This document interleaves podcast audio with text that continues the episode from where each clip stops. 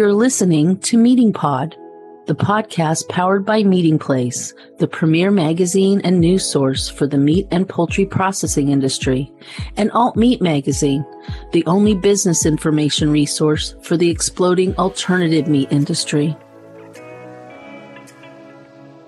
Hi, I'm your host, Julie Larson Brisher, and welcome to episode 72 of Meating Pod, where we're talking product innovation, protein trends, food waste, and giving back with Eric Ouellette, principal and co-founder of Semper Foods. Semper Foods is a niche frozen food distributor and co-packer specializing in commodity and further processed value-added protein solutions to a vast array of end users all over the world.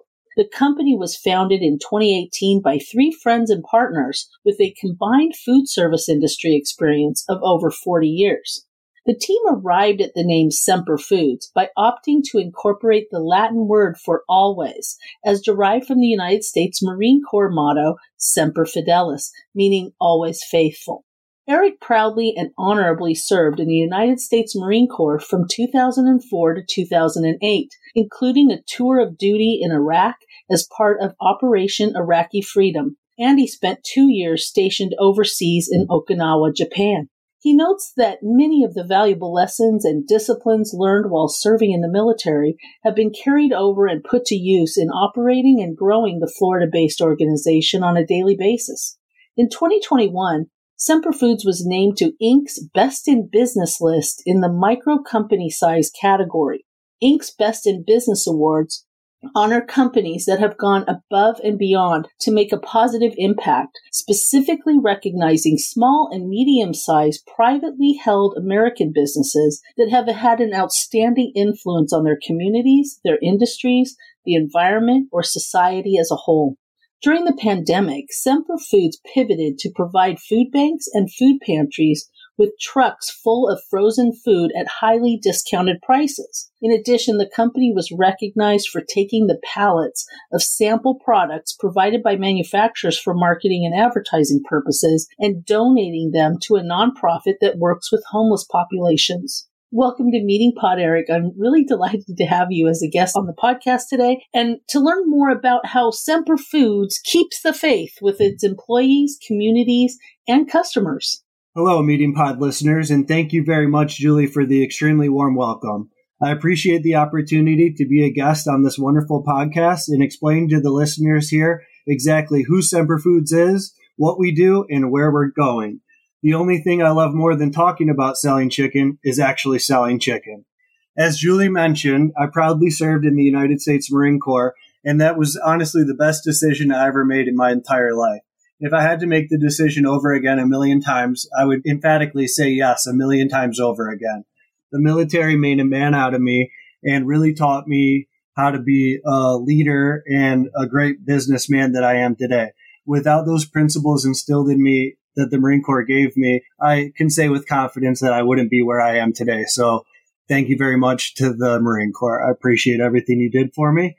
I really want to give praise to the 24 other people that are a part of this amazing journey, that are a part of the Semper Foods family that can't be on this call.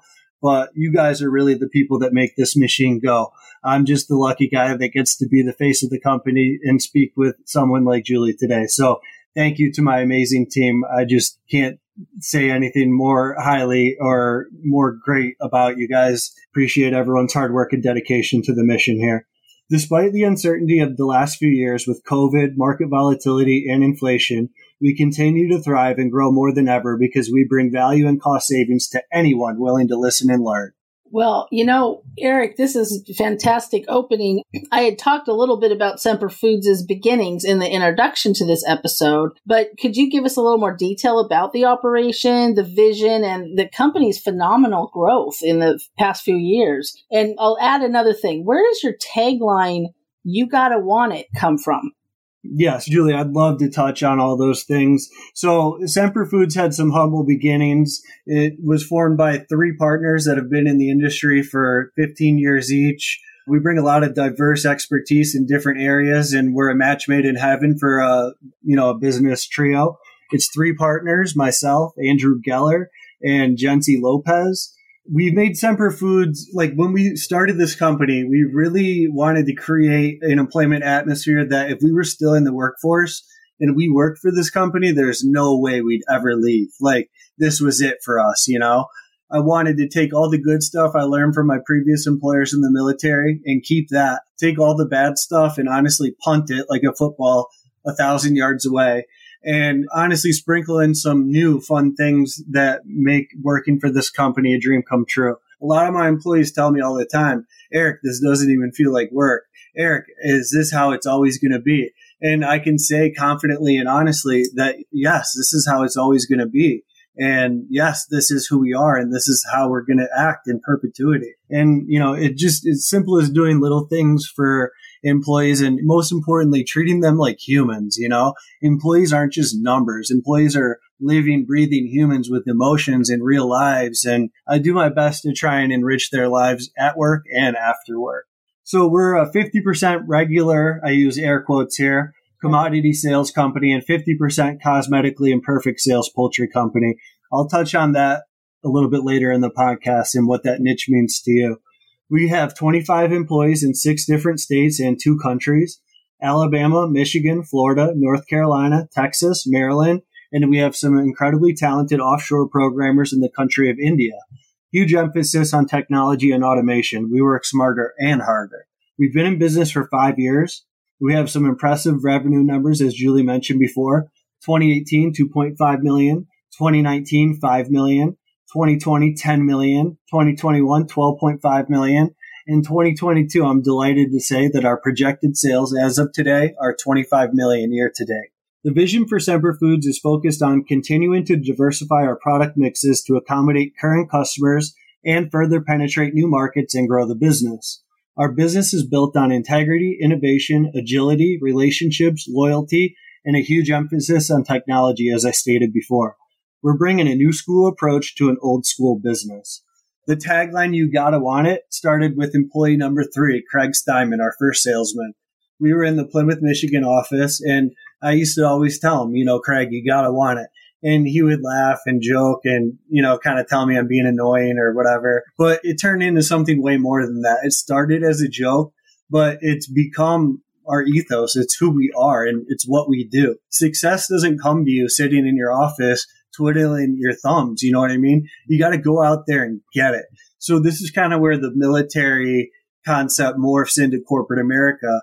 Like we instill so much motivation and give so many tools and resources for people to have and harvest success it's exactly what it sounds like. You gotta want it. Every day when you show up for work, you gotta want it. You're not to be successful. We're not to get to the hundred million dollar mark by sitting around waiting for things to happen for us. We have to perpetuate it and harvest it and go get it. So at Semper Foods, you gotta want it.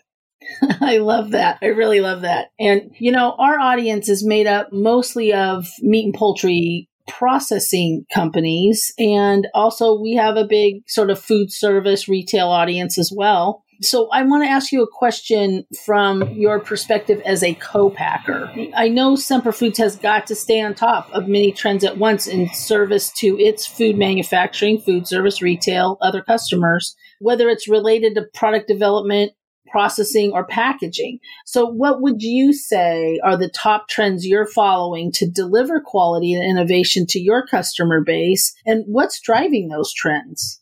So, Julie, that's a great question. And my answer today after the pandemic is different than it's ever been before. I know before the pandemic, you would prompt me to talk about innovative flavors and incorporating ethnic cuisines and tapping into, you know, different cultures. But I got to say, all that's off the table post pandemic. The top trend in the market today is saving money. There's a less emphasis on quality and a more emphasis on value and continued availability. For the first time in 15 years, prices are so volatile and unpredictable. I've never seen such turbulence before. New large projects are being halted by processors so they can allocate all of their time and resources on easier to make, highly profitable, in demand items. Most manufacturers will not even talk to you about making a new line item right now, even with millions of pounds of annual tonnage or demand. I've tried and I've got shut down politely by my 20, 30 manufacturing partners. I'll bring an opportunity to the table with five to 10 million pounds of tonnage, and they pretty much laugh at me in a very polite way. So people aren't doing new things. They're sticking with what they're good at and what's putting food on their families' tables, which I respect and I understand. In addition to those trends, clean label or limited ingredient items continue to be in huge demand, but most people right now are not willing to pay the premiums associated with those products. Many customers are asking for food products without MSG, monosodium glutamate, and trans fats. And they're also asking for less breading and more chicken. We've also experienced a paradigm shift in the demand from white meat to dark meat, likely because breast prices are so expensive and volatile. But Americans are finally buying in and embracing dark meat like other parts of the world more than ever. You know, that's interesting because I've always preferred dark meat over white meat. and so I'm kind of glad. I don't, I don't get it. I, I, just don't understand the American obsession with white meat. It's dry and it's just lacks flavor. I mean, you got to put a ton of stuff on it to make it great. Dark meat out of the box, good to go. Yeah, that's exactly how I feel about it too. So I'm glad to know that I'm on trend finally. you are on trend, Julie. Yeah. Well, you know, in the last few years, uh, speaking from a personal standpoint, I've become quite a food waste prevention advocate, especially in my own home. I'm trying to use every part of the food I buy in some way or another. And I know that Semper Foods works with its customers to better utilize cosmetically imperfect protein items. And I'm all in. Can you tell us a little bit more about that process and about some of the challenges and successes you've had? Absolutely. So it's actually kind of funny you bring this up because in the late 80s and early 90s, manufacturers were actually paying money to throw away cosmetically imperfect frozen food items by the 40,000 pound increments. Now, you're an intelligent businesswoman. I'm sure you can put the pieces together that throwing away 40,000 pounds of anything costs money. I mean, just think about disposing 40,000 pounds of anything. It costs money. So companies like mine, I won't name any competitors that have been around longer than myself, but they caught wind of this anomaly and they started going around to manufacturers and asking them if they could be the recipient of some of those donated cosmetically imperfect goods and eventually start actually paying the manufacturers for some of these cosmetically imperfect goods. And that's how this market of the food industry was born. We consider ourselves a TJ Maxx of the food industry. For example, you go to TJ Maxx, you see a polo shirt, it's 15 bucks. You're wondering what's wrong. You look it over, it looks fine. The imperfection is not to be seen by the human eye, but it doesn't quite meet the quality control of, you know, the conglomerate that owns Polo Clothing Company. So it goes off for sale to, you know, TJ Maxx, Marshalls, whatever. We're doing the same thing, but with food. So we're talking about limited time opportunities, special deals, liquidations, product line discontinuations, ingredient changes, short shelf life, etc. When any of those opportunities arise, I'm the guy they call to get it gone.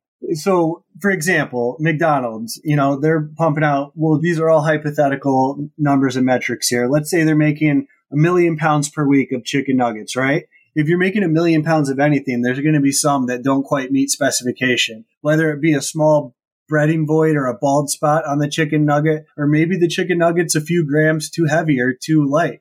Well, that's not fit for distribution to the franchise because if you go to McDonald's, you realize that every time you eat a chicken nugget, no matter what location you're at in the world, it looks the same. They're looking for that brand integrity and consistency. That's what makes a franchise successful. So we get those nuggets that are a little imperfect and we sell them to people that quite frankly don't care. And there's a lot of people out there. Think about all you can eat resorts in Latin America. So it's actually a match made in heaven. It's really, really perfect. And I'm glad that we're the go to guys for these instances. I obviously don't wish more of these inventory mishaps on my manufacturing partners, but we'll certainly be there to answer the call when they do come. It's awesome. Basically, it's really awesome. But with this kind of niche business model comes a lot of coaching and education to the customers, right? So the saying, if it's too good to be true, it probably is, stands true. Yeah, you can go to Sysco and buy a fully cooked chicken tender for $4 a pound, or you can come to me and buy a fully cooked chicken tender for $2 a pound. Is it the same? Absolutely not. But we're ultra transparent about what the difference is we have a huge database of photographs showing the imperfections and we have an even bigger database of customer feedback so we can steer the customer into the direction of the product that will fit perfect for them and whatever their end user or you know serving situation is within that specific case of product that we may sell talking tenders for example some pieces within the box may look like a perfect number one product some of the pieces may be perfectly fit for center of the plate application. Some smaller pieces will be better as an ingredient or to be chopped up and put on top of a salad or inside of a burrito.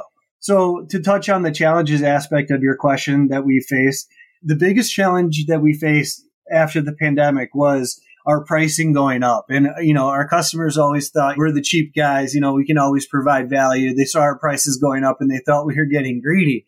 It was kind of funny, but that's actually the complete opposite. We weren't getting greedy. And when their freezers were empty, they knew that we were joking around about the prices going up and the calls came flooding in and they realized that you know, it's just the nature of the market turbulence. Even the number two product prices have gone up substantially. In the past, those prices have remained stagnant, but that's no longer the same. Right. Well, and speaking of the pandemic, the other big impact it's had is on the supply chain. I mean, speaking of challenges, what have been those pandemic related supply chain challenges that the company has experienced in the past few years? And how have your distribution and co packing ops overcome those disruptions? So, quite frankly, Julie, the costs of everything are going up. Every single product, every category, every protein, every single supplier we work with has issued substantial price increases. We've navigated this by opening hundreds of new supplier doors. Shout out to my vice president of procurement, Tim Panzeri. Appreciate your hard work and dedication in opening those doors. We continue to be open minded about working with new products that are less volatile. And quite frankly, we're just okay with slimmer margins to help our customers survive and thrive. The labor shortages at warehouses has posed a huge obstacle for us. At one point, one of our most key suppliers couldn't even find people or labor willing to work in the warehouse and load our trucks. Luckily, this situation eventually worked itself out.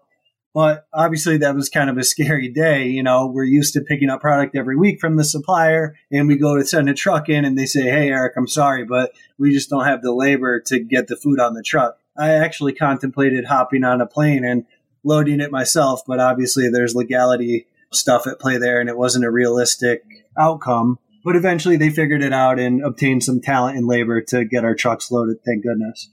Fuel prices are through the roof, thus driving up freight costs that are eating away at our slim margins. We've been forced to really diversify our carrier mix to ensure we're getting the best price possible on every single lane. We used to only ask about five to 10 carriers for a quote. Now we're asking 50 plus carriers on every single lane we run to ensure that we're running lean and as profitable as possible. So those are some of the changes and kind of how we pivoted and navigated the challenges that the pandemic has posed. Well, you know, I have got a final question, and it's really about Semper Foods' program that distributes sample products to food banks, pantries, and other community nonprofits, for which the company was recognized by Inc. magazine in 2021 and named to its best in business list in the 10 to 49 employee category. What prompted the company to begin this distribution program, and how does it fit in with the company's mission and business model? Thanks for bringing that up, Julie. Honestly, I'm really, really proud of the designation and recognition that we got from Inc. magazine. Feels really, really good to be recognized for the good things that we're doing in society, in the community, and in our industry. As a business owner, I've grown to know that the success of Semper Foods isn't just about driving revenue and profit, but how and what we can do with the money we make, the impact that it can have in the communities in which we serve. Rather than wasting product that we have sitting in freezers, we partner with organizations locally to make that product useful to those that are in need in our communities. It's a small effort on our part that goes a long way for those organizations and the homeless populations in the communities that we operate. We started a new segment of our company called Semper Gives, and we prioritize ways we can give back to the community.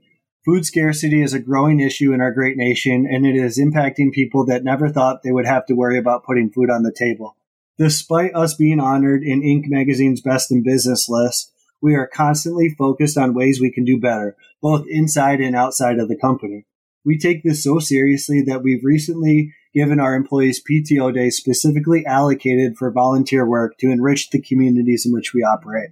Well, congratulations on receiving that well deserved recognition by Inc., Eric, and also in recognition of all your employees' hard work. And thanks again for sharing your insights with us on Meating Pod today. And Thank you, Julie. It's been an honor. Oh, and listeners, you can find out more about Eric and his team's award winning distribution and co packing enterprise at www.semperfoods.com. There you'll get more information on Semper Foods' skills, capabilities, and core competencies in new product development, product and process improvements, sourcing and ingredient procurement, private labeling, and more. And don't forget to visit our website at www.meatingplace.com to access our digital magazine and technical article archives and podcasts to get more smart manufacturing advice first published in our R&D matters and other newsletters. And before we sign off today, on behalf of myself, our listeners, and the Meatingplace community, I'm honored to thank you for your service, Eric.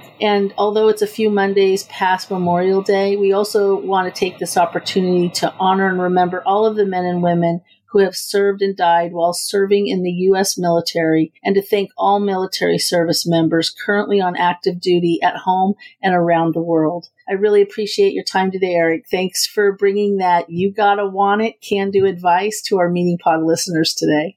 Thank you, Julie. It's been an absolute honor. And if you buy food for a living and you're struggling with combating rising food prices, don't be afraid to reach out at the web address that Julie mentioned before. Thank you for the opportunity to be on the show, and I hope everyone has a wonderful day. Thanks for spending time with Meating Pod today. Remember to tune in on Mondays and get the inside track on the people and processes that power the protein supply. Be sure to subscribe to Meating Pod on Spotify, Apple Podcasts, or wherever you get your podcasts. And follow Meatingplace and AltMeat magazines on social media or visit our websites at meatingplace.com and alt-meat.net.